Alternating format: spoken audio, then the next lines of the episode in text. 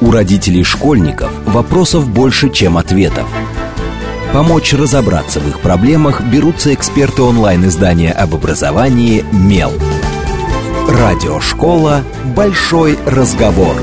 Программа предназначена для лиц старше 16 лет. Добрый день, в эфире Радиошкола. Это совместный проект радиостанции «Говорит Москва», интернет-издание об образовании и воспитании детей «МЕЛ». У микрофона сегодня я, издатель «МЕЛа» Надя Папудогла. И мы долго думали, какую же тему выбрать вам на эти выходные, и вспомнили, что все-таки начинается лето. Совсем скоро все наши дети... У нас вместо радиошколы, может быть, все можно будет переименоваться в радиолето, хотя нет, вряд ли нам позволят. Все дети, кто имеет возможность, едут за город. Те, кто не имеет этой возможности, не уедут за город, но все равно перестанут ходить в детские сады, в школы, на кучу дополнительных занятий. У детей появится масса свободного времени и масса возможностей. Ну и мы знаем, что когда у детей появляются возможности, часто растут, к сожалению, и риски. Причем и те, которые мы можем спрогнозировать, и те, которые, мне кажется, никогда в жизни нам не приходят в голову. И есть даже те риски, о которых мы, собственно, и не знаем. Например, когда ребенок выезжает на природу, мне кажется, мы знаем, что опасен ему, например, борщевик, а вот... Потом выясняется, что есть много других опасных растений. Собственно, лето со всеми его плюсами и минусами в разрезе здоровья. И будем мы это обсуждать вместе с Екатериной Шерстневой, педиатром, детским гастроэнтерологом, инфекционистом клиники «ДОК-Дети». Добрый день, Екатерина. Здравствуйте. И Екатерина еще и мама, у нее двое детей, так что, я думаю, у нас будет разговор максимально предметный и наименее абстрактный. Но... Вопрос у меня первый такой простой. Вот если посмотреть на лето глазами педиатра, на самом деле меняется ли как-то базово картина того, с чем приходят к врачу? Ну, считается, что летом, например, дети меньше болеют. И я могу сказать, как мама 9-летнего мальчика, что, мне кажется, правда, мой мальчик летом меньше болеет. Ну, наверное, потому что он сидит на даче и меньше контактирует с окружающей средой. Может быть, возрастают какие-то другие типы обращений. Или, на самом деле, лето – это такое приятное затишье для педиатра.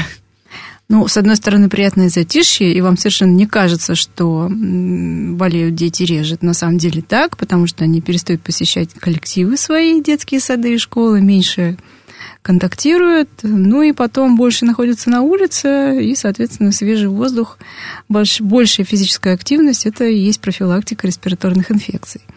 Но запросы к педиатру не прекращаются и приходят уже с другими запросами. Ну, более частый запрос – это догнать вакцинацию, допустим, та, которая была упущена из-за частых болезней, ожоги, солнечные ожоги, отравления, травмы, царапины, укусы, странная сыпь, что-то съел, песка, земли, червяка.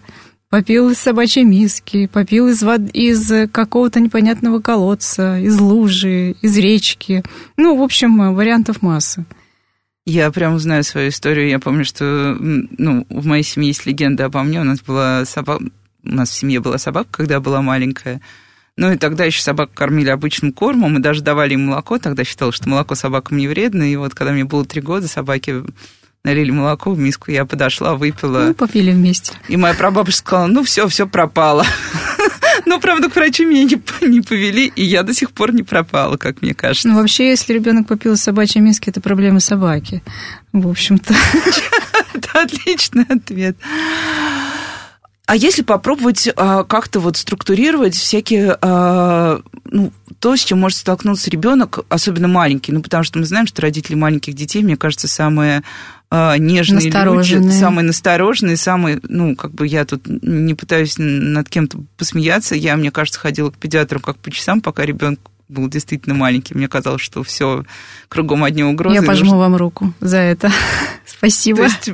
Это правильно. Настороженность на 1-м году, она правильная, потому что чем быстрее вы решаете свои запросы, нет глупых вопросов у родителей, тем спокойнее вам живется, и ребенку, соответственно, тоже. Если взять самых маленьких, для них есть какие-то типовые летние истории, в которые они попадают? То есть, понятно, что дети падают. Мне кажется, это, особенно те, кто еще не твердо ходит, но уже быстро бегает, это вот идеальные пациенты.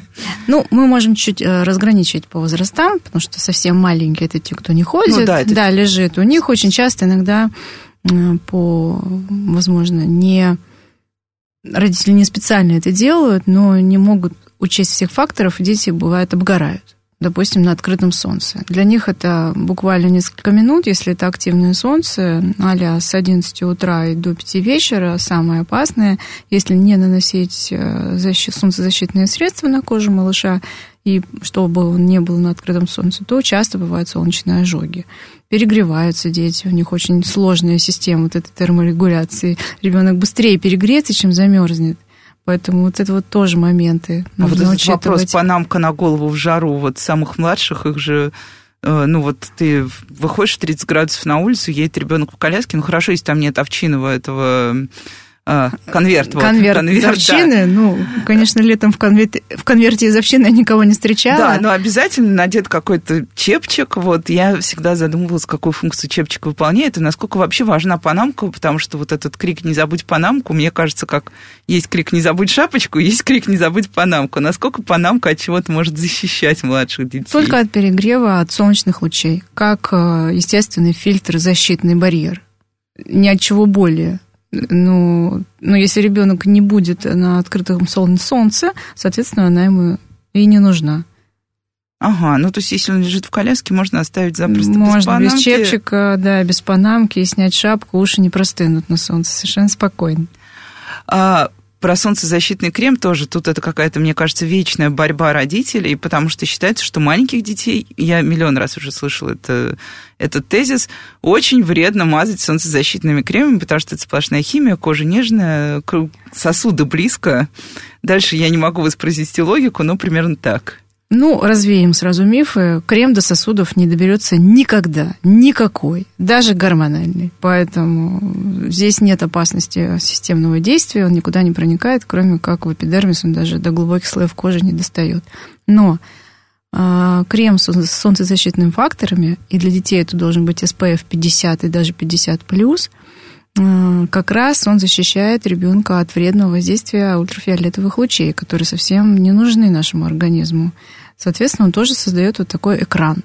Никакой. А как часто надо мазать? Каждые 2 часа. Каждые 2 часа. Обязательно. Если ребенок все-таки где-то бегает у вас по участку, на даче, несмотря на то, что вы стараетесь, чтобы он бегал там в тени деревьев, вот этой так называемая кружевная тень деревьев, самая безопасная. Тем не менее, все равно вы же не можете постоянно ему ходить там с козырьком его прикрывать. Естественным козырьком будет, если вы нанесете на открытые участки тела, которые попадают на солнце, солнцезащитные средства, и будете его обновлять каждые 2 часа. Особенно, если малыш блондин голубоглазый и белокожий. Вот это прям вообще. А еще желательно, если вы купите ему одежду с УПФ-защитой. Есть специальные такие даже бренды одежды. Я своим купила, у меня 2 блондина голубоглазых. Но один-то вроде ничего, а второй от солнца просто умирает. Я не верила в это, пока дерматолог мне не сказал, ткнула носом. И первый год прошлый мы прожили без ожогов. Это просто футболки какие-то, да? Да, это футболки, длинные рукава. Они из такого синтетического материала, который абсолютно дышащий, он в нем не потеет. И вот эти вот нанотехнологии небезызвестные, вот они работают, и действительно он ни разу не сгорел. А вот что касается моря, на пляже это такая типовая история, что даже самых маленьких детей их приводят, как у нас родители любят, мы пришли там, встали не рано, пришли часам к 11, получается, как раз во время активного солнца, да. Дальше дети там сидят у воды, родители лежат, сидят, что-то еще. Сколько вообще можно детям провести времени на пляже? Понятно, что желательно это делать, наверное, до 11 и после 17, сколько хотите. А с 11, да. А с 11 до 17, не дай бог. И следующий логичный вопрос, это вот такое вымирение, дома у себя в ванне мы там воду, мне кажется, более-менее можем регулировать, но вот эта вот вода очень холодная, ты пересидишь постоянно, когда ты на пляже, в России ты слышишь, кто-то кричит с берега там: выходи, ты уже посинел. Весь синий. Да, ты весь синий. Может ли ребенок действительно переохладиться, простудиться и так далее, если речь идет о морской воде, средняя нормальная температура, сколько там, 20 плюс-минус? Если ребенок абсолютно здоров, то пусть хоть фиолетовым станет в крапинку, ничего с ним не будет. То есть это переохлаждение от воды, это... Слушайте, они носятся босиком по мокрой траве, по росе, пьют холодную воду из какой-нибудь там чашки, и хоть бы фиг с ними случилось. Если ребенок, ну, условно, да, уже с кем-то проконтактировал, слегка приболел, то это как фактор переохлаждения может спровоцировать развитие болезни. Но если ребенок абсолютно здоров, то есть можно не засекать вот эти вот полчаса, и ты весь синий. Выйдет сам, подрожит, согреется. И пойдет обратно. Пойдет обратно, да. Греться в холодную воду.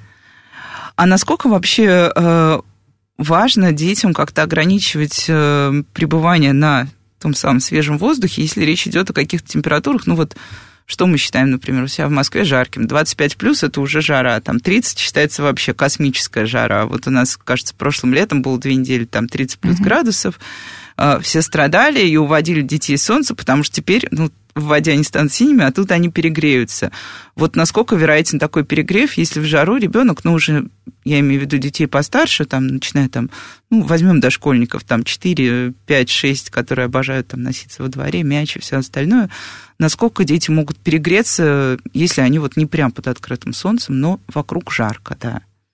Ну, условно, если ребенок бегает и носится, то он таким образом сам себе снижает температуру, потому что он потеет, чаще дышит, и эта терморегуляция естественная. А если он бегает, играет, ну, условно, футбол, и поле открыто под солнцем, то, конечно, тогда тоже нужно соблюдать вот этот интервал солнечной активности. То есть либо это утренние какие-то игры на открытом солнце, либо уже после обеда, там, после 5, когда солнце уже не активно, не в зените. Если вы просто гуляете с ребенком, ну, пошли в зоопарк или просто там куда-то там, то старайтесь все-таки, чтобы ребенок не находился на открытом солнце длительно. Меняйте локацию, уходите в тень, в парках, где есть тень деревьев, где можно посидеть, ну, обязательно с собой. Если ребенок... Не держаться за солнцепек бесконечно. Да, вообще не держаться. Если вы идете по улице, переходите на улицу, где тень, если есть такая возможность. Ну и всегда, если ребенок гуляет один, если вы ему позволяете, и у вас безопасное место, что можно ребенка выпустить, то с собой вода, головной убор, опять же, то та же самая панамка, надень панамку, а то перегреешься. Вот здесь вот будет более актуальный совет. А как быть вот тоже... Витамин D у нас супер растиражированная вещь уже сейчас. Мне кажется, все даже слегка сошли с ума по витамину D. И... сейчас мы слышим такой аргумент. Ну как же вот, если он не будет на солнце, как же витамин D? То есть солнце, тень и витамин D. Вот каков у них здесь баланс? Витамин D действительно может вырабатываться на солнце, когда он проникает не через защищенную кожу, особенно если это ладонь или стопа. Здесь нет у нас этих клеток меланоцитов, и он поступает свободно. Но синтезируется он активно только в фазу активного солнца. То есть с... Те с 11 до 5, когда мы не должны там находиться. Соответственно, опять же, выбирайте. Либо мы получаем дозу витамина D а-ля естественным путем, параллельно думая о раке кожи, либо мы просто принимаем его внутрь и не бываем на солнце в эти часы. Естественно, не пользуясь солнцезащитным кремом. Соотношение риск-польза. Выбор не очень нравится. Да, поэтому лучше капнуть 2 капли и забыть, и совершенно спокойно получить суточную дозу витамина D, и гулять, и не думать о том, что как надо лежать на солнце. Я на солнышке лежала, руки кверху держала. Вот они и загорели. Вот. И старое-старое какое-то стихотворение, по-моему, Маршака.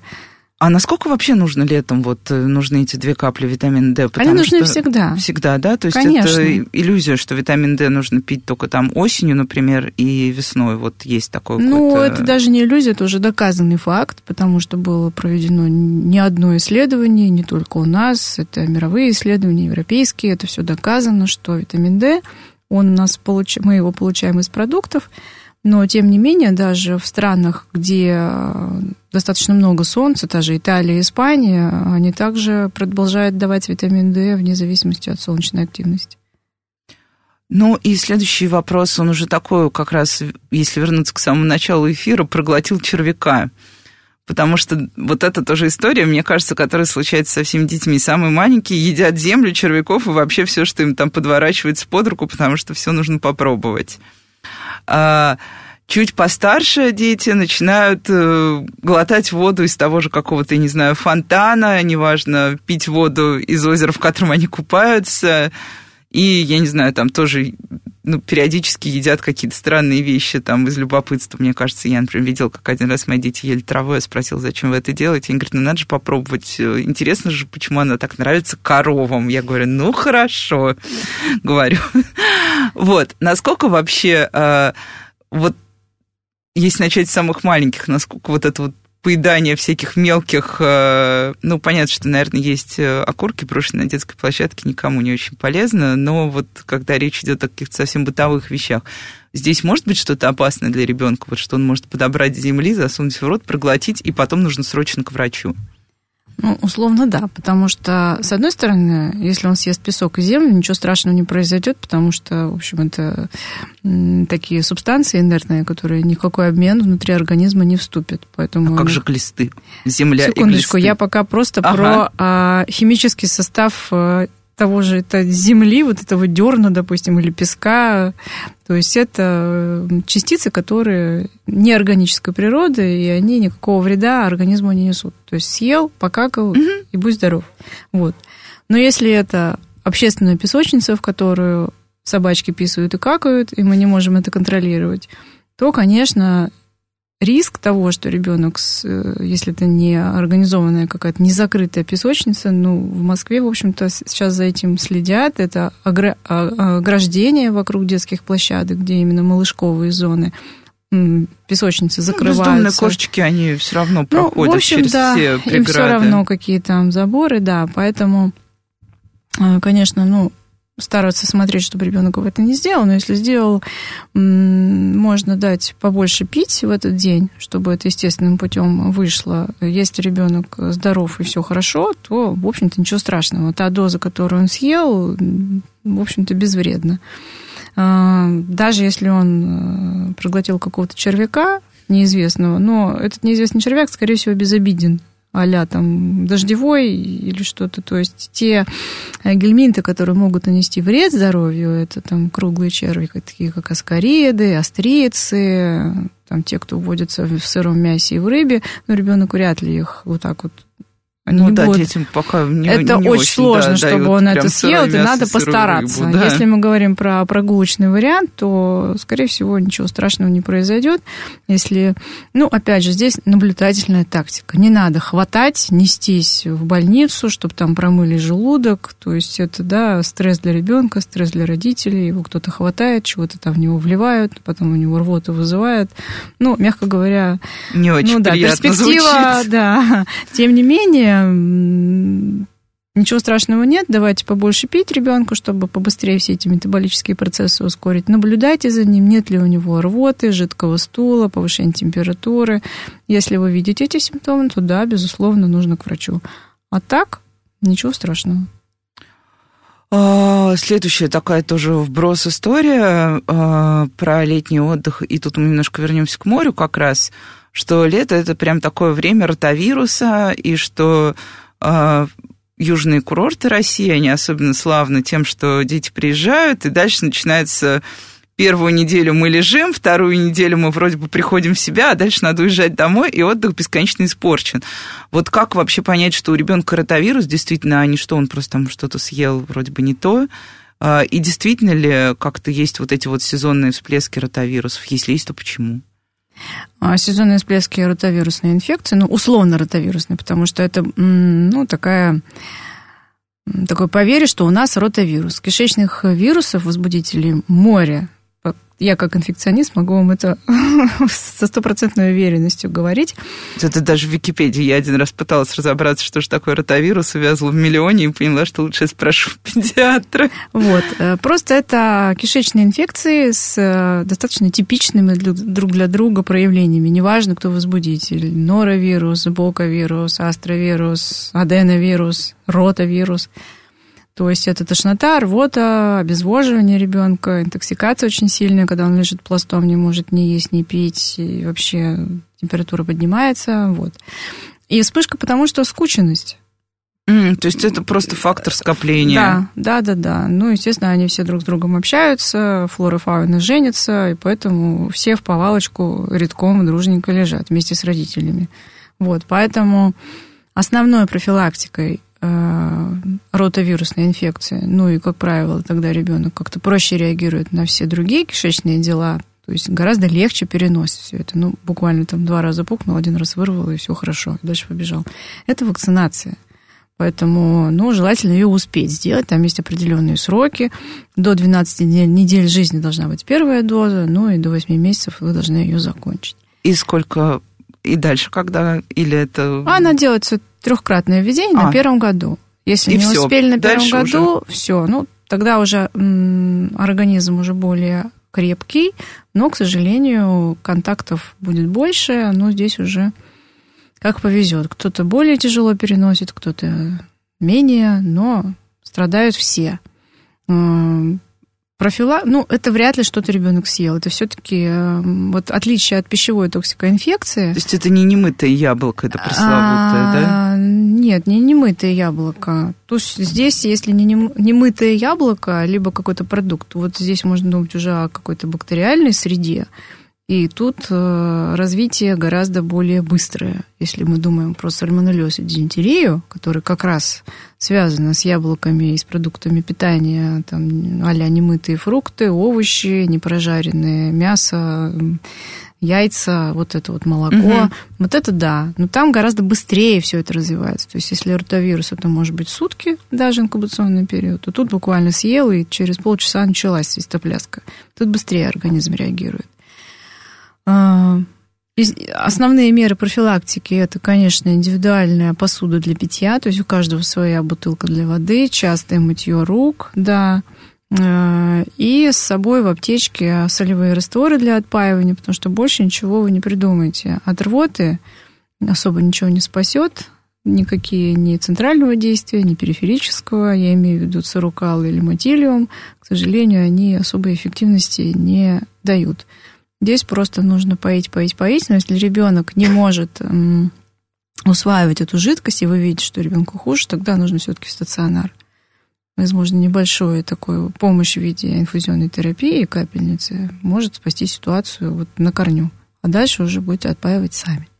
А как вот отличить? Есть все-таки разница? Вот ротавирус понятно, природа понятна, но вот есть, да, сальмонеллез, да, дизентерия, вот первичные симптомы, потому что нам же сложно засечь иногда, что там съел ребенок, мы просто видим, что с ним что-то происходит. Но для этого нужно обратиться тогда к врачу, если вы понимаете, что ваши меры не помогают, то есть вы все делаете, ребенка поите немножко, да. Угу.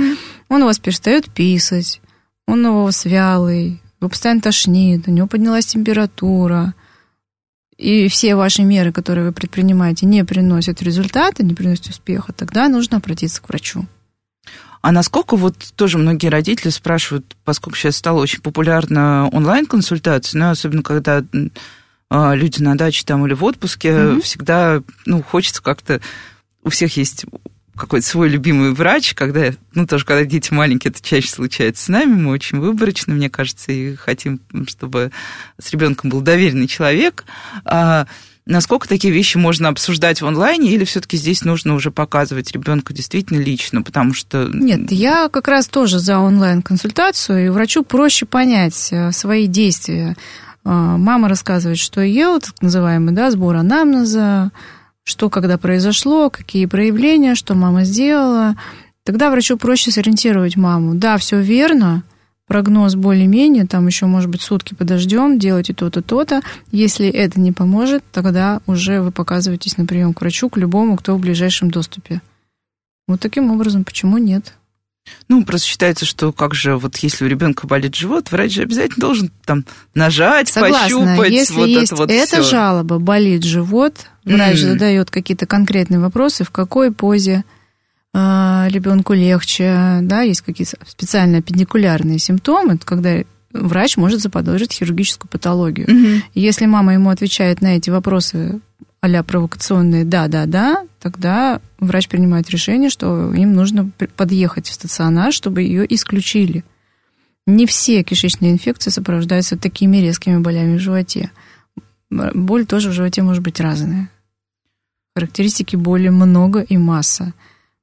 Если врач услышит для себя красные флаги опасности, тогда без вопросов никто не будет предлагать полечиться консервативно. Полежать еще полчасика. Да, полежать еще полчасика. Нет, пока он лежит полчасика, вы нашли машину, организовали ребенка доставку в стационар, а дальше уже будем думать.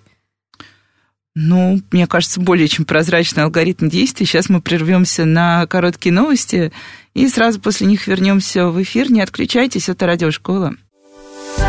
У родителей школьников вопросов больше, чем ответов.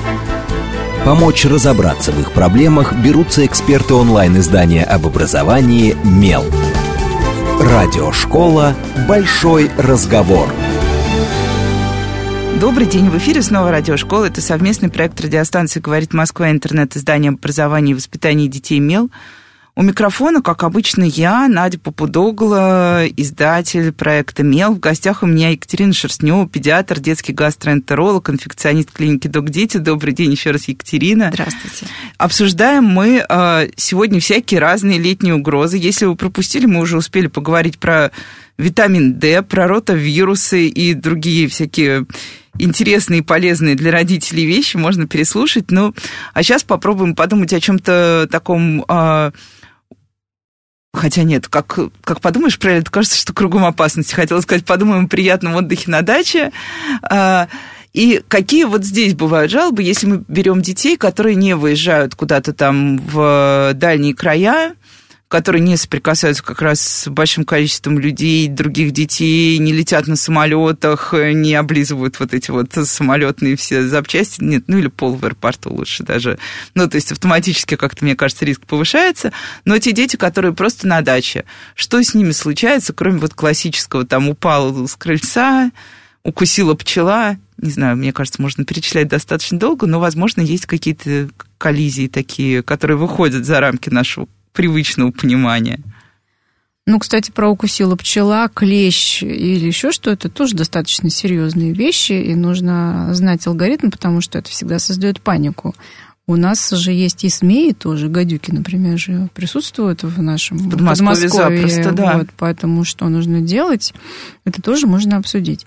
Ну, а-ля, допустим, укусил какое-нибудь кровососущее насекомое. У детей бывают разные реакции на укусы, даже бывает на комарины или на мелкую мошку, разносят руку, ногу там, на такой очень большой отек. Родители очень переживают и боятся. Но, опять же, да, смотрим за самочувствием ребенка. Если глобально его никак это не беспокоит, то, в общем-то, можно нанести антигистаминный какой-то гель, типа фенистил, или просто антисептиком протирать. Если сильно болит, давать внутрь обезболивающее, ибупрофен или парацетамол в возрастной дозировке, и просто следить. Ну, и чтобы не расчесывал, не травмировал. То есть это место должно быть закрыто одеждой. Пчела или змея без паники.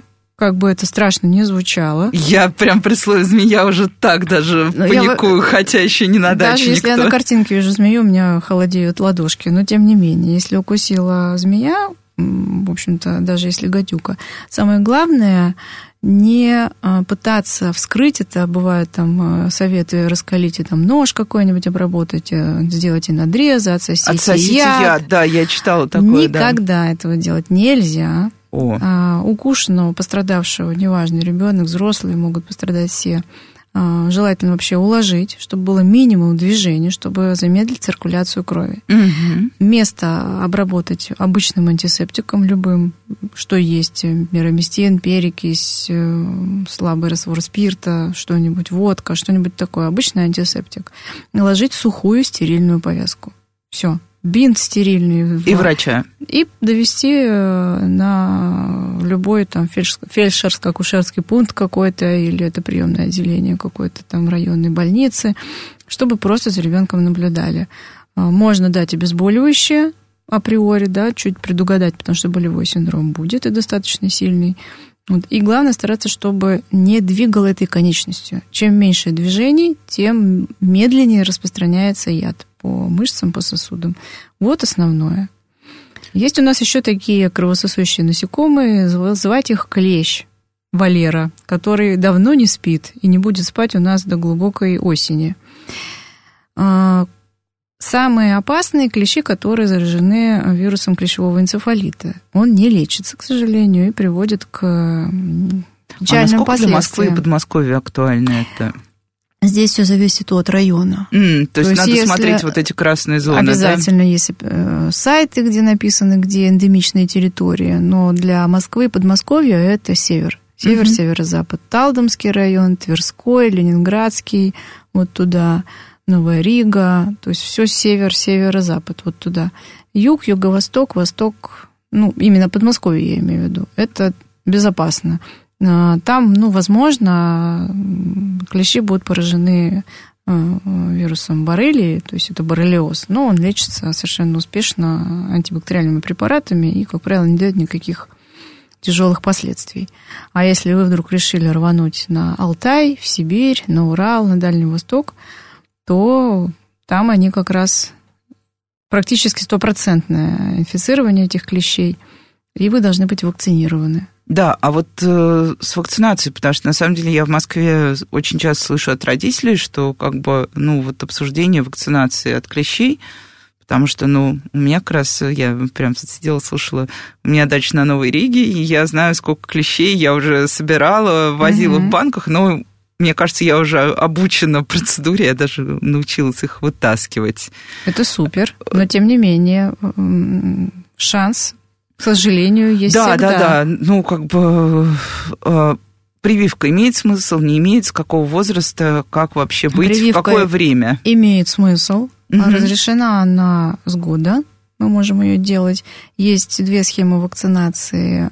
Есть экстренная, если вдруг вы не успели, то вторая доза вводится через 2 недели от первой. Mm-hmm. И есть плановая вакцинация. Через месяц от первой дозы вводится вторая, через год от второй вводится дополнительная доза. И так дальше каждые 3 года, если вы выезжаете в эндемичные районы с клещевым энцефалитом. Делается детям до 16 лет половинная доза этой вакцины, 0,25 мл. Взрослым детям старше 16 делается полная доза 0,5. Ну, то есть, на самом деле, желательно озаботиться этим уже сейчас, с учетом того, что... Вообще, вот в июне желательно прививаться в феврале. Ага, то есть прям вот ставим отсечку в февраль. Да, февраль, потому что с марта они уже просыпаются. Хотя да, уже, да, как только становится чуть-чуть снег. Как только тепло, они голодные, они жаждут крови. Вот, соответственно, в феврале оптимально, чтобы антитела вырабатываются как раз вот за эти 2 недели, а в идеале вот через месяц вот 80% антител вырабатывается, и вот эти 20 мы добавляем второй дозой. И все, безопасно. Но если клещ все-таки укусил, вот насколько важно делать вот эту процедуру, типа отвезти в лабораторию? Потому что я знаю много случаев, ну и наблюдала уже на многих своих знакомых, что да, там раз-два ты возишь этого клеща, потом на 3-й раз ты уже думаешь... Ну, значит, у них район, который не эндемичен по клещевому энцефалиту, но это никак не оправдывает эти действия. Лучше отвезти, быть спокойным. Можно профилактически начинать принимать уже антибактериальные препараты, чтобы не спровоцировать развитие вот этих осложнений. Соответственно, если вам в лаборатории говорит все ок, клещ не заражен, то вы прекращаете прием. Ну и покусы бывают не только от насекомых, но и от собак. В этом году у нас много-много говорили о бездомных собаках. И я думаю, тоже любой подмосковный дачник знает, что у любой, например, место складирования и сбора мусора, то, что называют у нас в дачных поселках, там всегда ходят какие-нибудь собаки. Своры, может даже. Да, бывает их много, они бывают агрессивные. Вот что... А бывает, что просто идет кто-то с собакой, и собака вдруг берет и кого-то кусает, ну, там, по тем или иным причинам, но это случается. Вот как поступать, если ребенка кусает собака, потому что, ну, обычно как бы ты подходишь и говоришь, а у вас, ну, у меня вот в прошлом году была такая ситуация, не ребенка, но моя мама укусила пёс соседей, я пошла и говорю, а вот он у вас привит от бешенства? Мне говорят, привит. Я смотрю и чувствую, что не верю. Вот как поступать в ситуации, когда не верю, или когда ты ничего не знаешь об этой собаке и точно ничего не узнаешь? Если ничего не знаешь и точно ничего не узнаешь, сразу едем в травмпункт и делаем прививку от бешенства, потому что бешенство не лечится. То есть не сомневаемся, категорически берем и едем. Просто все говорят, это же так тяжело переносится. Нет, совершенно спокойно. У меня ребенок получил 7 вакцин от бешенства. Его покусала дворовая кошка, которую он кормил много лет. А тут случайно что-то пошло не так, и она его прокусила прямо ногу. Я не думаю ни секунды. Мы съездили в травмпункт, обработали рану, ввели вакцину. Вообще, наблюдая, если мы животное видим, и оно за 7 дней не умирает, либо продолжает жить, вы его видите, также наблюдаете, то вакцинацию можно закончить на этом этапе. Ага, ну то есть это как раз вот соседская собака, непонятно, да, вы должны были ввести 3 дозы сыворотки вот этой. А если это не собака? Потому что вот, ну, например, у меня, у знакомого ребенка был кейс, когда покусала, ну, примерно как кошечка, была белочка, которую кормили орешками, она приходила, а потом взяла и укусила ребенка. Ну, все млекопитающие болеют бешенством. То есть в любом случае, вне зависимости от того, ежик это белочка или хомячок, мы берем. Да, и... ну, условно, хомячки у нас размножаются в неволе и вряд ли заболеют бешенством, но все млекопитающие могут болеть бешенством. У нас бешенством. Есть мышки там, да, вот все вот это дачная, вся дачная роскошь. Понятно. Нет, здесь сразу идем и делаем. И если мы это животное видим, оно живое, оно точно так же бегает, но мы предполагаем, что оно не заражено бешенством. И мы прекращаем курсы с вакцинацией. И выходим в поле. Понятно, в поле тоже насекомые, в поле могут быть те же самые змеи и все остальное. Там еще масса растений. Вот про борщевик мы из года в год сейчас уже, ну, как бы, мне кажется, каждый педиатр, ведущий какой-то публичный канал, там, неважно, в социальных сетях, где-то еще, обязательно в сезон появляется пост о том, как опасен борщевик. И тут, мне кажется, мы уже научили детей более-менее, что из этого дудочки не делаем, не подходим. Да, не трогаем, да. Не касаемся. А помимо борщевика есть какие-то еще вот такие вот растения, которые действительно могут привести к какому-то, не знаю, ну, серьезным более-менее последствиям для ребенка, там, соприкосновение с ними, не знаю, что еще. Например, лютик. Совершенно безопасный желтенький цветочек. Которых много. Которых много, да. Если ребенок его сорвет, там выделяется определенная вот эта жидкость из этого цветка. Если он потрет глазки, тоже может быть... Вот это вот откуда взялось выражение «куриная слепота». Это токсическое действие вот этого сока растения. И руки мыть, в глаза не лезть. Вот. Ну, конечно, слепым не станет, но вот такое действие... Неприятное. Да, неприятное ощущение, и паника, конечно, будет. Потом очень красивые растения вороний глаз, белодонна вот это вот, да, то есть можно... Это вообще, наверное, паралитическое действие. Я подумала, что надо погуглить, я даже не представляю, как оно выглядит. Да. Такой один, черная ягодка такая на цветке. А, да. Угу. Вот это он. Ну, вот здесь вот бывают очень опасные, может быть, парализация дыхательного центра. Просто это если съедают ягодку, да? Можно съесть ягодку, да, и все, и перестать дышать. Перестанешь дышать, перестанешь жить. Волчьи ягоды, вот эти тоже, красненькие такие, похожие на барбариски, соответственно, тоже очень токсичные ягоды. А вот ходит еще легенда, что вот эти ягодки, которые ландыши, которые беленькие такие тоже, что они тоже какие-то супертоксичные. Да, они тоже токсичные, конечно, да? Очень токсичные, да. И если их съесть, то это яд. Можно погибнуть. Так, мне кажется, родителям нужно составить список всех опасных ягод в Подмосковье и показать его детям. Конечно. Мы один раз просто делали на МЕЛе тест, даже не один, а их было несколько, целая серия. Ну, они для родителей. Отличите ли вы ядовитый гриб от неядовитого? И точно так же было с ягодами. Mm-hmm. И результаты были, ну, прям такие. Большая часть пользователей... допускает много ошибок в этих текстах, ну, вот, текстах, например, хотя там крупное разрешение картинок. Я могу только один ядовитый гриб распознать, это мухомор, потому что я в грибах полный ноль. Ну, что-то там я могу отличить, поэтому за, ну, вот за я грибами знаю еще, да, ходит муж. Поганку, но я стараюсь вообще с грибами не связываться, потому что мне кажется, что в Подмосковье грибы как-то вообще... Вообще лучше ребенку с ним проговорить и научить, что если тебе этот цветок не знаком или гриб не знаком, нельзя, опасно показать, почему это может быть опасно. Что ты можешь перестать двигаться, перестать дышать. Ты можешь погибнуть. Если ты не знаешь, приди домой, возьми меня за руку, покажи, где это растет, мы посмотрим вместе. То есть вот здесь как бы вовлекать детей в этот процесс, вовлекать родителей.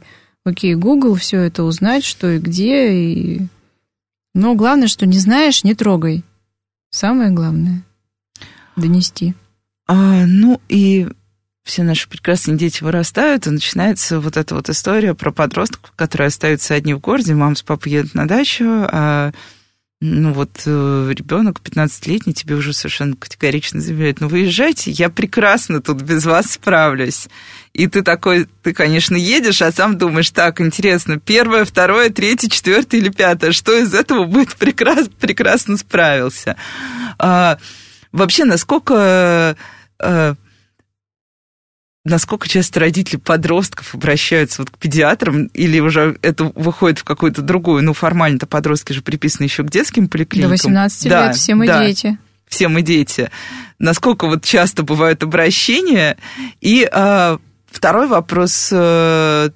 Ладно, сначала первый вообще. Действительно, водят ли по-прежнему родители за руку подростков и в связи с чем? Подростков только и водят за руку, потому что сам он не пойдет. Сам нет. Здесь только... И за руку бывает сложно. Очень редко. Это скорее самый редкий контингент, который обращается у педиатра.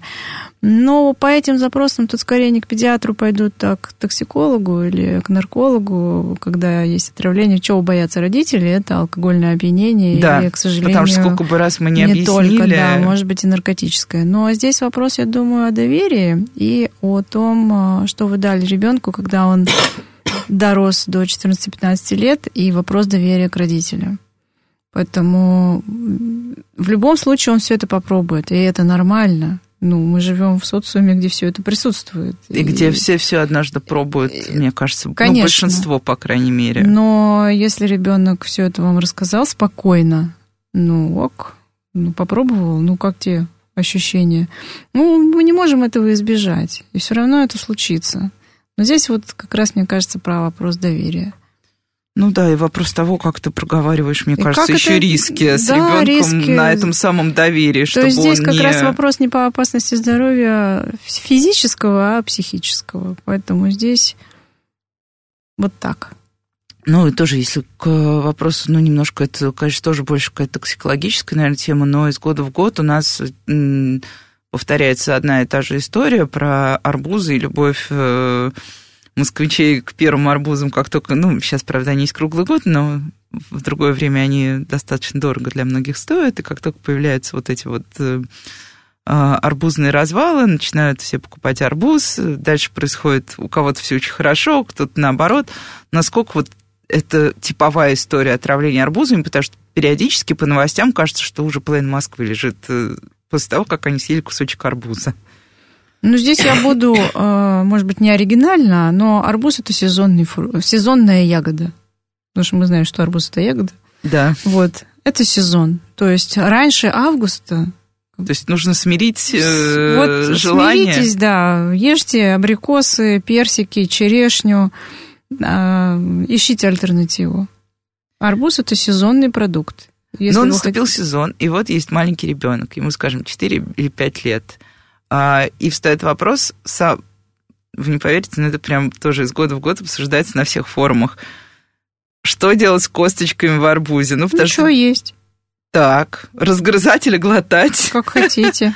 То есть ребенку не навредят косточки. До сих пор просто это какой-то суперустойчивый миф, что если ребенок поест арбуз с косточками, у него будет аппендицит. Аппендицит, да. Аппендицит будет не от этого. Поэтому косточки есть можно. Вопрос. И благополучно все выходит. Все это естественным путем, может быть, даже и переварится. И еще такой совет: никогда не покупайте срез арбуза. Берите только целый. Тогда у вас есть шанс купить не нашпигованный какими-то там нитратами, срез красителями, проще, конечно, А срезанный арбуз, каким ножом его порезали, сколько он лежал, какой пленкой его закрывали. То есть здесь ни в коем случае никаких срезанных арбузов, только целиком и в сезон. И еще одна летняя радость – мороженое. И здесь мы вернемся к теме жары. Можно ли есть мороженое в жару? У тебя же будет ангина. У меня была очень паническая прабабушка. Я все лето страдала, но я, правда, естественно, ела мороженое, просто старалась сделать так, чтобы она этого не видела. Но ни в коем случае не ешь холодное в жару, не пей холодную воду, не ешь мороженое, не делай то, не делай это. Связано именно с жарким сезоном, можно ли действительно от мороженого в жару как-то ребенку пострадать может ли? У Григория Остера есть прекрасный рассказ «Петька микроб», сказка. И вот там у него был друг Ангинка. И вот одно мороженое съешь, он жил в мороженом. Одно съешь мороженое, все окей. Два мороженых съешь, он уже там где-то сидит в засаде. А вот три точно будет ангина. Здесь еще доза зависимости. Потом, если ребенок съедает одно мороженое в день, в любую жару, неважно, ничего страшного не будет. Он же не съест его целиком. Он его будет как-то маленькими кусочками все равно. Не заглатывать эти холодные куски мороженого, ничего страшного с ним не будет. Соответственно, если будет есть подряд несколько, да, условно будет переохлаждение слизистых, и это риск инфицирования, то есть дорога вирусам и бактериям будет открыта. То есть здесь вот именно еще дозозависимость. А если он съест одно мороженое, в любую жару ничего страшного не будет.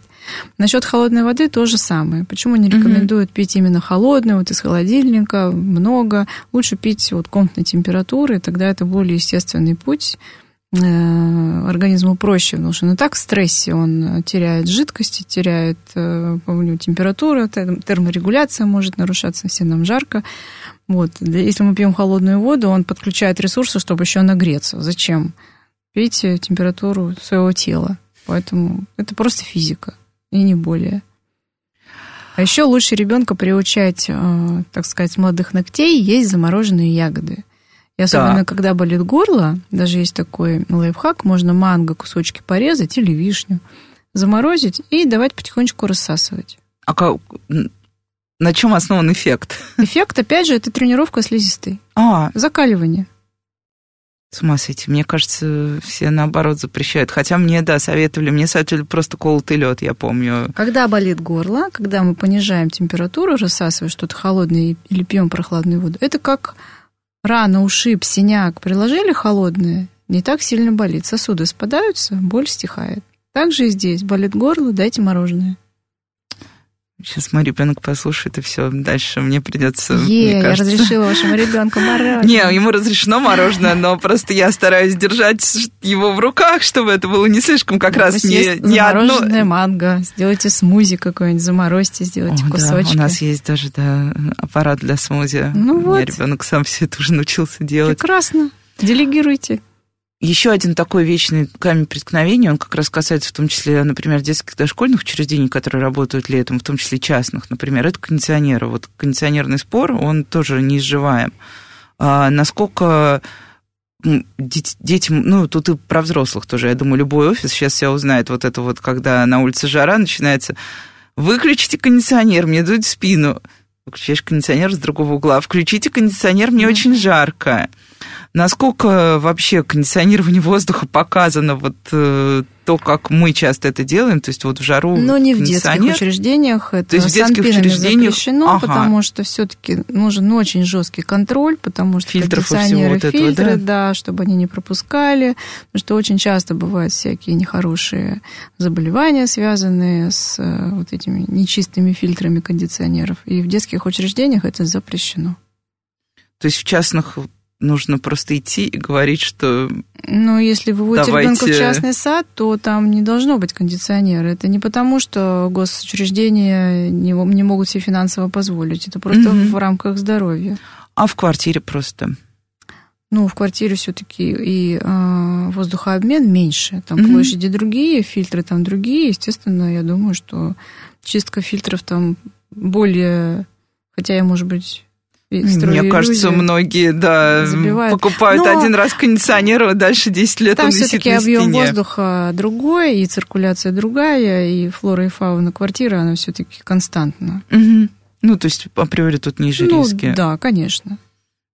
Как мне вечно говорит ребенок, мама... Пожалуйста, не надо в жару включать в машине. Минус 18 градусов. Минус 18. Кондиционер морозка. Да, кондиционер морозка. Это моя любимая история. Ну, у нас буквально осталось полминуты. Вот что бы вы посоветовали просто родителям разных детей про лето, про детей? Расслабиться, собраться, помнить о рисках. Как-то вот коротко и емко. Лето – это хорошо.